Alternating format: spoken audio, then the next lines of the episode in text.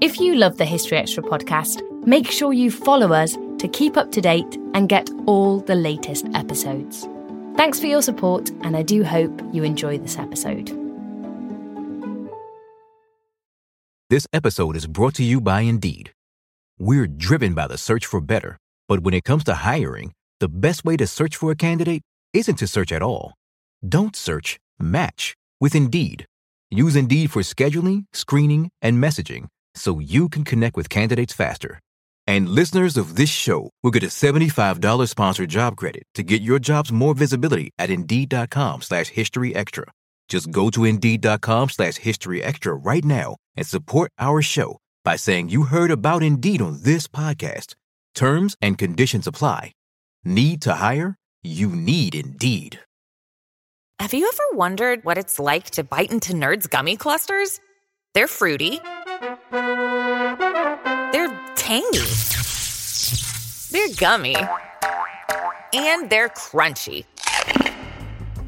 Nerds Gummy Clusters, a union of fruity sweet gummy and tangy crunchy nerds. Unleash your senses. Shop now at nerdscandy.com. The NBA playoffs are here, and we all know playoff mode is a thing. Listen to the evidence. Playoff crowds are going wild. Playoff players are lighting up the court. Even your speakers are in playoff mode. Okay, we'll take it down a notch, but just a notch, because this is the turn it up to 11 NBA playoffs. Playoff mode is clearly a thing. The NBA playoffs presented by Google Pixel continue on ABC, ESPN, TNT, and NBA TV.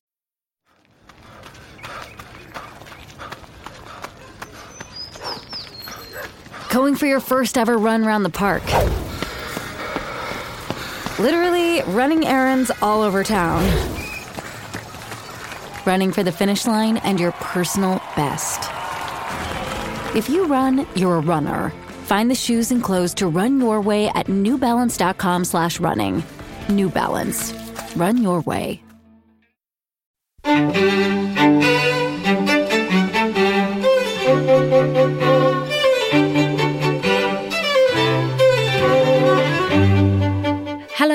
Welcome to the History Extra podcast from BBC History Magazine, Britain's best-selling history magazine.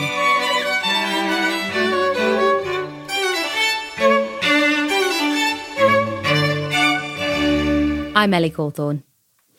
I'm sure that on Christmas Day, many of you will have plonked down on your sofas after your Christmas dinner to enjoy the first episode of Netflix's lavish new period drama, Bridgerton.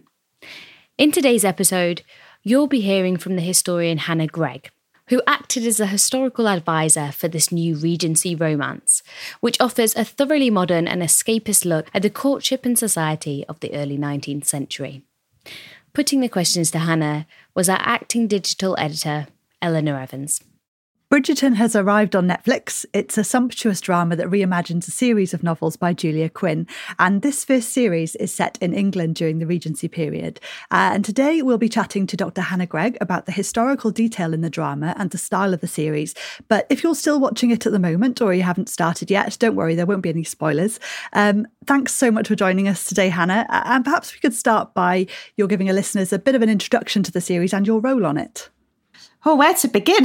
uh, well, I think Bridgerton is like a kind of period drama like no other. It's um, it's a new style, really, of um, kind of period production that we're going to see or have seen on screen.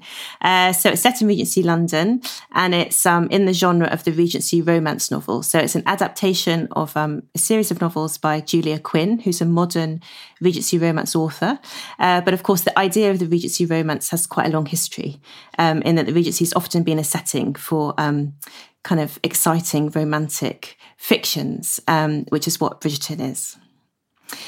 Um, so I am a historian of uh, 18th and early 19th century Britain, um, and often work as an advisor to film and television. And it was my great fortune to have the opportunity to work uh, with Bridgerton um, as their etiquette advisor. I think is what the title I was actually given, but basically just the person who got to hang around, uh, having a lovely time talking about history um, here and there, and just uh, had a chance to see the whole thing come together. So I was, uh, yeah, I was very lucky.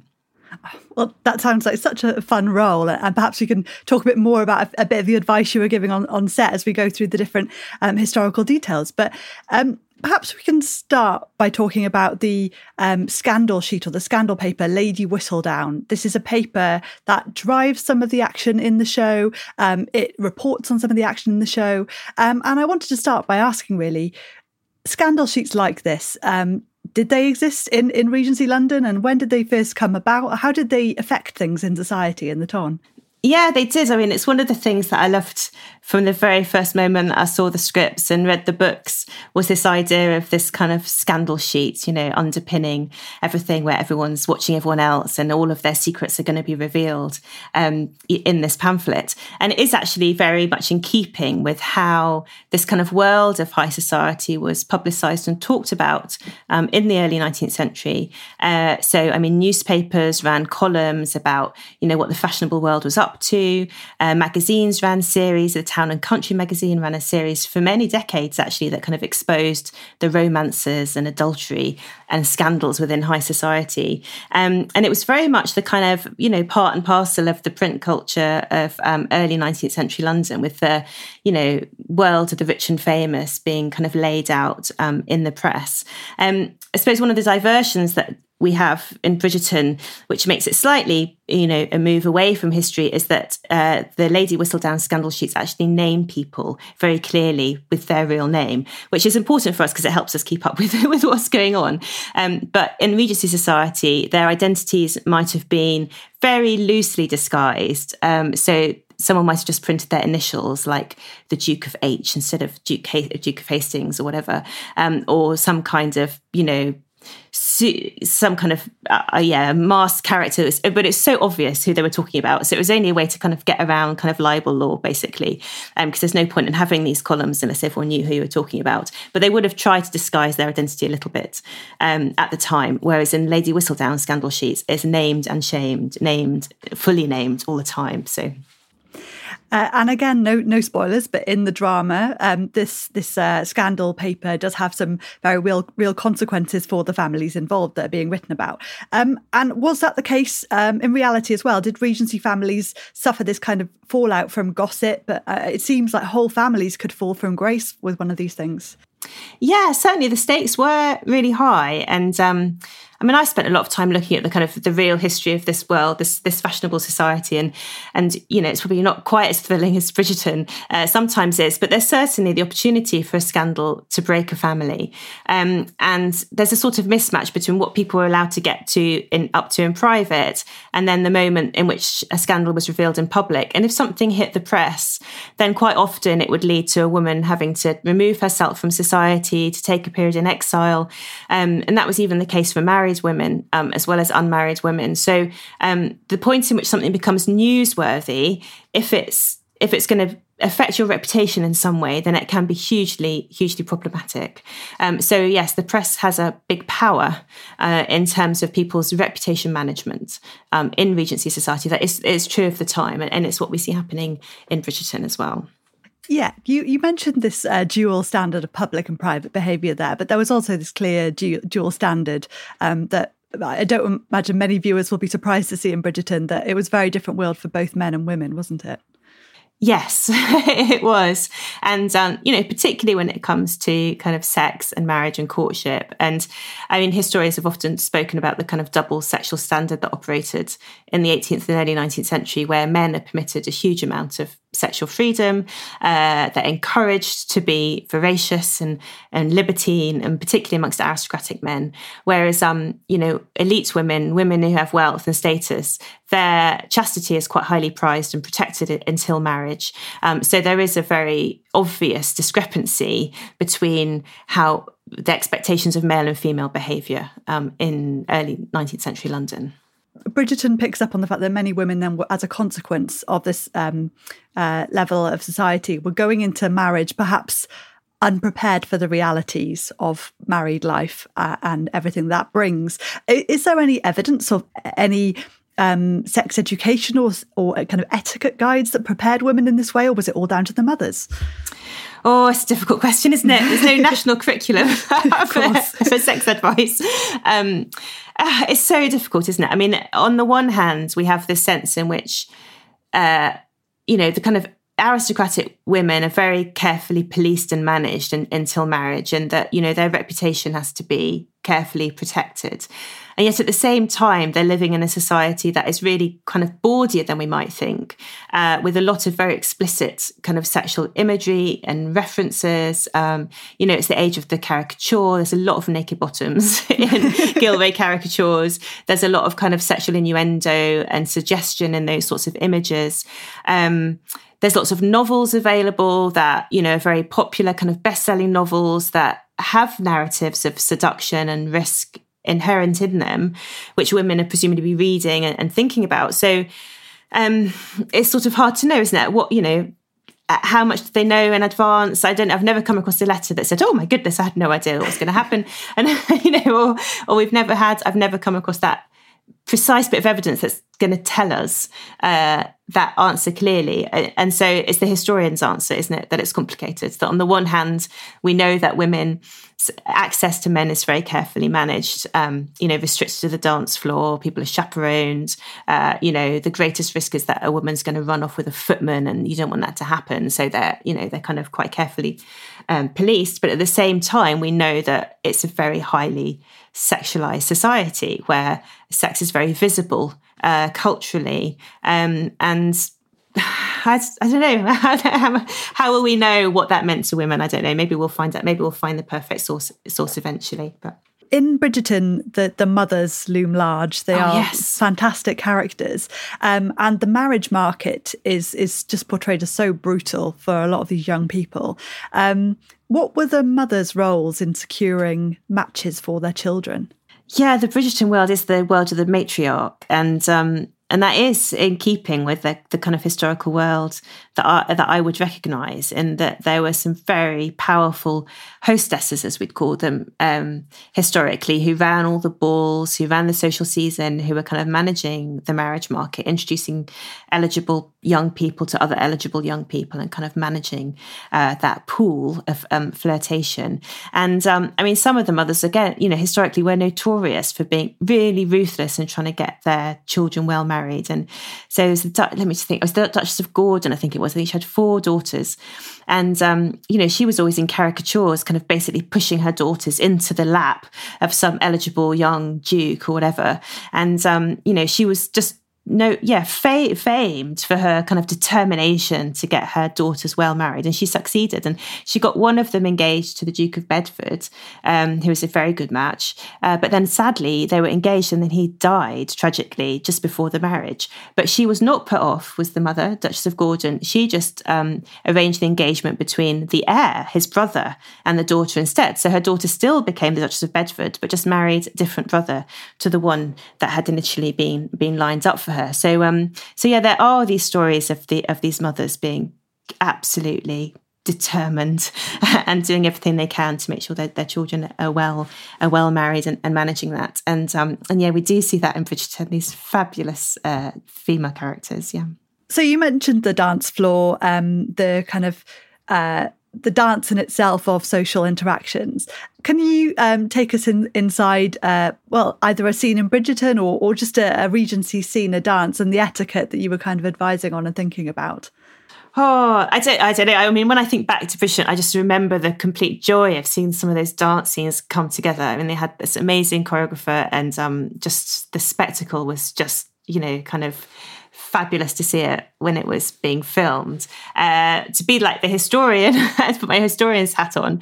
Um, I mean, I think what what Bridgerton does well is it shows how highly charged the dance floor is, and we do get a sense of that with period dramas we've seen before, with the kind of Austen, uh, you know, kind of assembly room scenes and things like that. But but actually, I think Bridgerton really helps communicate that much more clearly for a modern audience in terms of just how flirtatious and kind of sexy it could be, because dancing was the kind of bodily contact that men and women had before marriage. And it wasn't just like a quick two minute disco, you know, like you'd have now. It was an extended period on the dance floor. You know, three dancers or dancing twice with someone was a sign of great interest. And that might mean you're on the dance floor for half an hour in very close, intimate body contact and conversation. So it's incredibly flirtatious, mm-hmm. but also very public. Um, you know, so everyone watching noticed if you had two dancers back to back. Um, and actually, some of the earliest uses of the word flirting that I've seen as a historian has come in letters about dancing, like he flirted with me, or they were flirting, or and it seems to be particularly kind of linked to the idea of the dance floor. So I've I've always been very taken with that idea. Great. So if that's that's one way of um, the way in which the show portrays um, the social interactions of the time for a modern audience. But uh, another way um, I certainly loved seeing on screen what was the interpretation of the fashions uh, and the music, um, yeah. which has really been updated. What can you say about that and how that goes across to a 21st century audience? Oh, again, I mean, they had the most amazing, you know, people doing all of that. And um, it was, yeah, it was a real treat because it's one of the only productions I've worked on where everything, everything has been made from scratch. So not just the you know the clothes that you see on the lead characters but everyone in terms of the background artists. And so it's this highly fashionable brand new kind of world of fashionable display which i absolutely loved because of course you know, this world of the beau monde, the bon ton, this fashionable society were ultra modern in their day. They were absolutely the cutting edge of fashion. They were the trendsetters. They had the money to spend. They were extravagant. They lived life in the fast lane. And, um, you know, we don't really see that on screen. And we have this idea of it as also sort of chaste and, and, you know, oh, just genteel is a word we often use for the period, but they were super fashionable at the time and vibrant, and their clothes were reported in the newspapers, you know, um, and it, Bridgerton captures that with this technicolor, glorious, you know, often sort of joyous, in your face kind of embrace of fashionable, the idea of being in fashion or out of fashion. And um, I absolutely loved that, I have to say, as someone who's kind of studied this world of the bon ton, to see it being made modern, you know, was in keeping with what it felt like at the time um, to be in this world, you know. Uh, yes, and I loved so many of the scenes at Queen Charlotte's court. I wondered if we could talk a little bit about about her. Who, who was she? Well, Queen Charlotte's the Queen. Yeah. so she's the wife of George III, who, you know, other people might know as the kind of the the king that went mad in inverted commas, and she's the mother of uh, Prince Regent, the Prince of Wales. Um, and she is, you know, the court is the pinnacle of society, you know, then, uh, and she kind of, you know, did determine who was in and who was out of fashion to some extent. Um, she didn't like disreputable women at her court. Um, you know, the, the, court was a place of great importance um, at the time. And we see that um, in Bridgerton. And, I, you know, again, I was thinking before I worked on Bridgerton, have we ever seen that kind of court world apart from in the kind of madness of King George, the play and the film? Do we see that world so much? I don't, I don't think we do. And I, I love that it's just, you know, mostly Charlotte and her ladies in waiting and all the dogs and absolutely wonderful court dresses. Um, you know, just beautiful, like kind of constructions of, of what was worn at court um, at the time. So, I mean, I was, I was just, in, I just loved it all, didn't I? Really, I should be more academic about it, but it was just great. Still to come on the History Extra podcast. And so we're sort of playing with the idea of what would society look like under certain different circumstances, both drawing on what we know to be historical reality, but also by asking us to think more carefully about our expectations of what a period drama should look like. We don't always realise just how much our negative thoughts and experiences stick with us and weigh us down. You may find your brain constantly running through a highlight reel of bad moments. That comment your friend made last week that hurt your feelings. That frustrating thing your mum does. Or that silly thing you said in a meeting. Maybe it's time to get it all off your chest. Whether it's a tiny annoyance or something much bigger, talking about it can give you some relief and lead you to a potential solution. That's where therapy comes in. It's a safe space to share whatever's weighing you down and learn to process it so your internal highlight reel can focus on the good stuff. And BetterHelp offers affordable online therapy on a schedule that works for you. Connect with a licensed therapist by text, phone, or video call. Start the process in minutes and switch therapists anytime. Let it out with BetterHelp. Visit betterhelp.com slash historyextra today to get 10% off your first month. That's betterhelp, H-E-L-P dot com slash historyextra. This episode is brought to you by Indeed. We're driven by the search for better, but when it comes to hiring, the best way to search for a candidate isn't to search at all. Don't search, match with Indeed. Use Indeed for scheduling, screening, and messaging so you can connect with candidates faster. And listeners of this show will get a $75 sponsored job credit to get your jobs more visibility at Indeed.com slash History Extra. Just go to Indeed.com slash History Extra right now and support our show by saying you heard about Indeed on this podcast. Terms and conditions apply. Need to hire? You need Indeed. The NBA playoffs are here, and we all know playoff mode is a thing. Listen to the evidence. Playoff crowds are going wild. Playoff players are lighting up the court. Even your speakers are in playoff mode. Okay, we'll take it down a notch, but just a notch, because this is the turn it up to 11 NBA playoffs. Playoff mode is clearly a thing. The NBA playoffs presented by Google Pixel continue on ABC, ESPN, TNT, and NBA TV. You mentioned before it's a bit different from Austen, from the other period dramas that perhaps um, come before it. And one way in which it's different is its diverse cast, um, race blind casting. Uh, and you've written how society at the time is is much more diverse than most of us probably assume. And though it pushes the envelope a bit, perhaps in terms of what race relations looked like then, uh, it does get us a bit closer to what society might have looked like. What what can you say about that aspect of it? Well, I think it encourages us to think about it more carefully, doesn't it? And um, and I think you know within Bridgerton, it's been discussed by Chris Van Dusen, the the the, the showrunner, as not color blind casting but color conscious casting, where actually it's not that you're ignoring race, but you're thinking about it quite carefully. And in Bridgerton, that happens in two ways. So one is that we introduce characters who are inspired by real historical characters. So we have a black boxer um, who's Will Mondrich in Bridgerton, who um, is inspired by Bill Richmond um, from the time.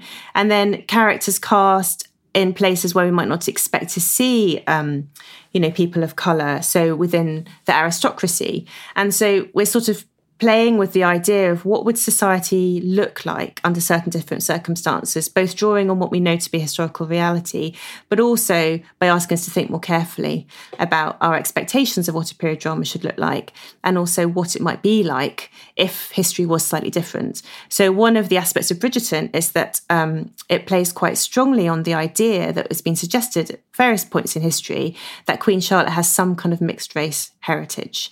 Um, and you know, Bridgerton picks up on that and runs with it a bit further than we might otherwise do, and then asks the question: Well, if if she did have mixed race heritage, what would the society around her look like? What opportunities might there have been for other people to be elevated? Um, and you know, so it kind of it, it makes us think about those those ways. So it's a combination of a historical truth, which is that the past is more diverse than we tend to see on screen and we tend to accept in our popular imagination, but also then a fictionalizing of asking what might also history look like if under certain different circumstances. So it's doing both of those things, and I, you know I think that's really valuable, and drama can be really powerful um, in setting that up. Yeah, absolutely. I wanted to ask about there's some really striking scenes filmed at uh, the, ple- the, pleasure gardens in Vauxhall are the, are the setting for some of the scenes. Um, and I wanted to um, chat maybe about the entertainments and opportunities these presented and a bit about the, the staging of how those were kind of staged.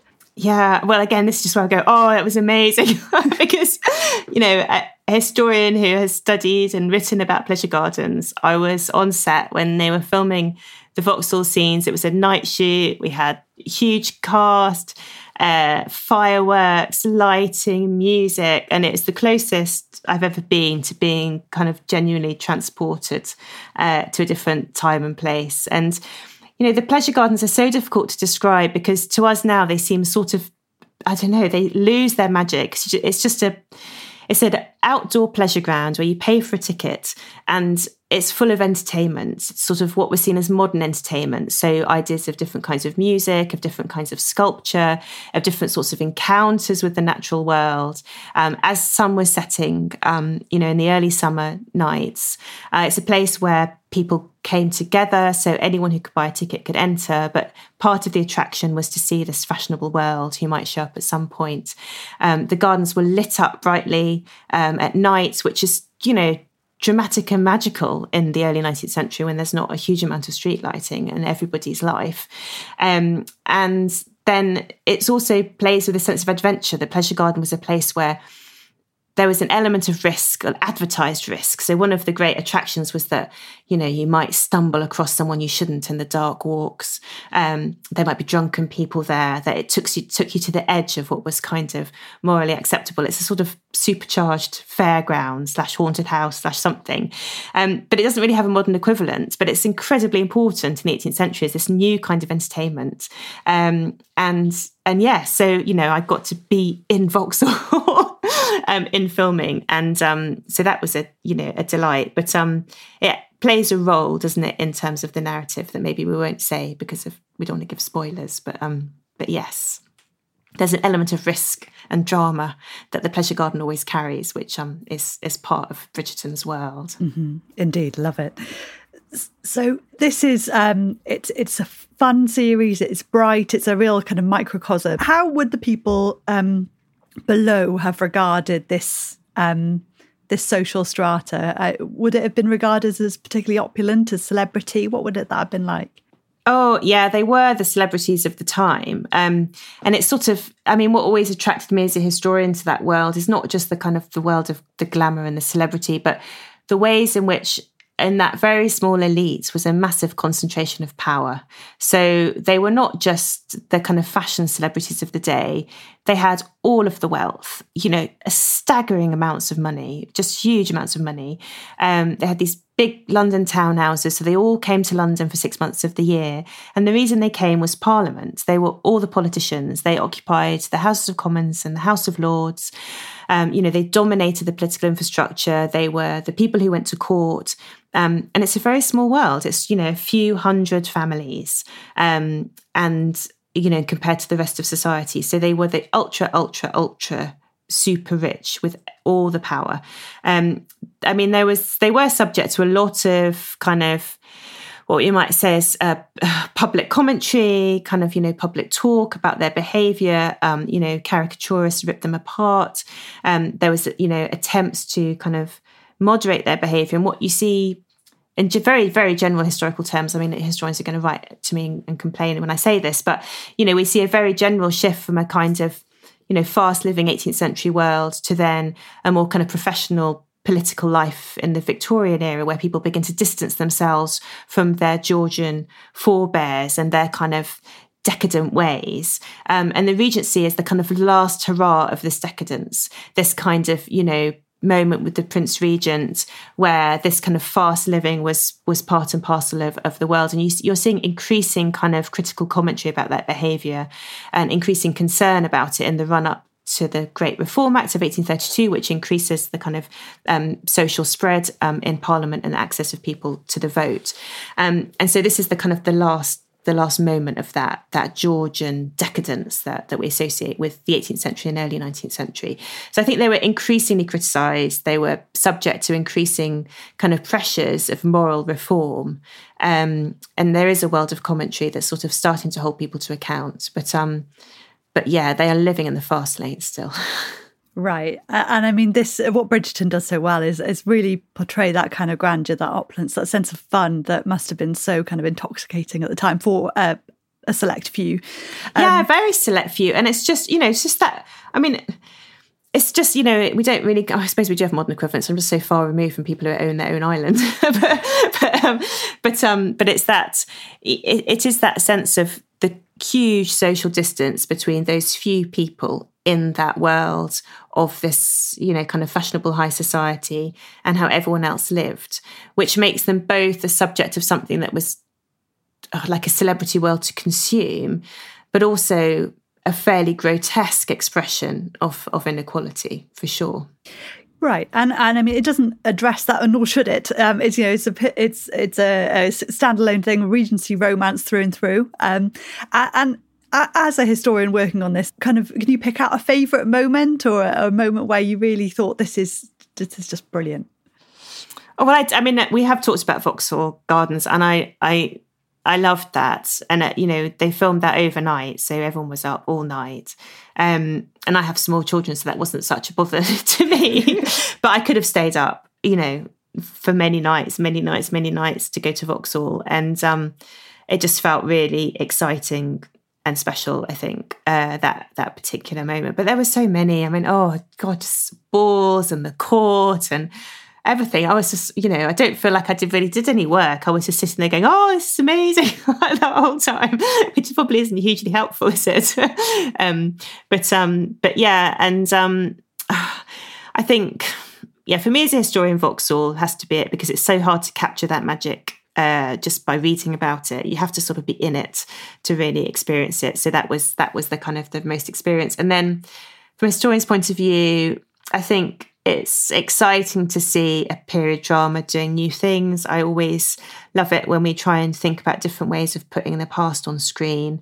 Um, this is not a history about everybody. It's not really a history lesson as such because you know we're adapting a modern Regency romance, um, but it's got lots of elements of a historical world in it that I am I love and I'm familiar with. Um, and I think it, it's nice that you know, it's always a place for Jane Austen, but we don't always need another Jane Austen. Sometimes it's fun to do something different. That was Hannah Greig. Bridgerton is available to stream on Netflix worldwide now. Thanks for listening. This podcast was produced by Ben Hewitt and Jack Bateman. Tune in tomorrow to hear Emily Guerry discussing the murder of Thomas Becket.